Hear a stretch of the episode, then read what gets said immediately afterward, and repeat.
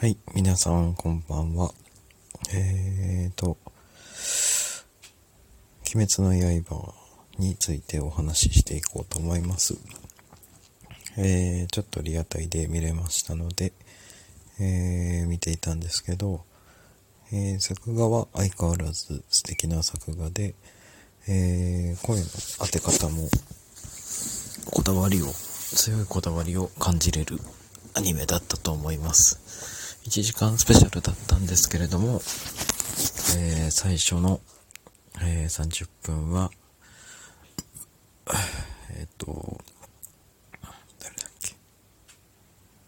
煉獄の、え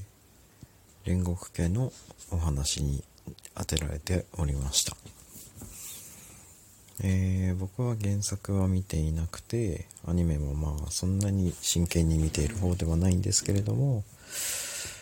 少しずつこう小出しにしていくのか。えー、炭治郎の、えー、呼吸が火の呼吸でそれが一番先の元になっているっていう設定で話は進んでいくようです、えー、そこに対しての、えー、いろいろな思いだったりとかがあってまあ、えっ、と、第2部、第2期なので、何とも言いようがないんですけれども、その、映画で一つの区切りとして、えっ、と、無限列車の中だけで区切ってしまっていた。というところが意外と、うん、今回の話では問題だったかもしれないですね。うーん。1話目にしてえっ、ー、と無限列車編の続きみたいな形で話が始まってしまうというところはうーん視聴者視聴する側からしてみるとそこから見る人はいないという前提なのかなというところもありますと。まあ、記録的なヒットなので、2期をリアタイで見る人たちは、まあ正直なところ、そういう人たちだよねっていうところが前提で、えっと、その前からやっていた無限列車編の細切れみたいな作業のやつも、意外と面白いんですよね。見たら見たで。うん。で、そこからの流れで2期が始まるというところになってますと。で、えー、遊郭編が、えー、残り30分で始まり、始まるような形なんですけど、うーん、その、なんだろうな。話の作り方としては、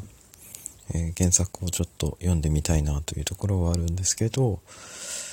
えー、今までのそのなんだろうなうーんと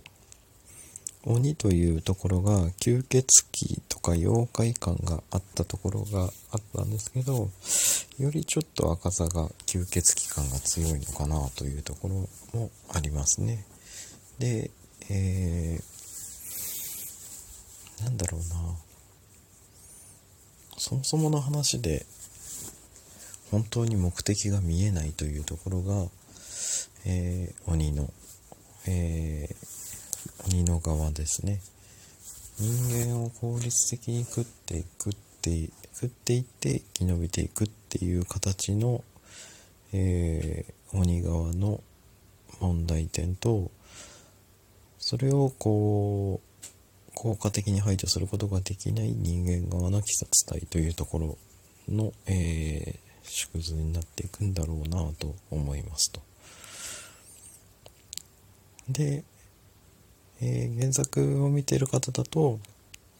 一応の最終回は用意されているので、そういう方向へ向けて話が作られていくっていうのを、まあ納得して見れるのかどうかをまあこれからちょっと見ていく形になるんだろうなと思いましたと。はい。まあ、鬼滅の刃については、また、こう、時間があれば、見ていきたいかなと、えー、じゃあじゃあじゃ、えー、アーカイブ残していきたいかなと思いました。はい。えー、約6分ですね。ちょっと長くなりましたが、以上になります。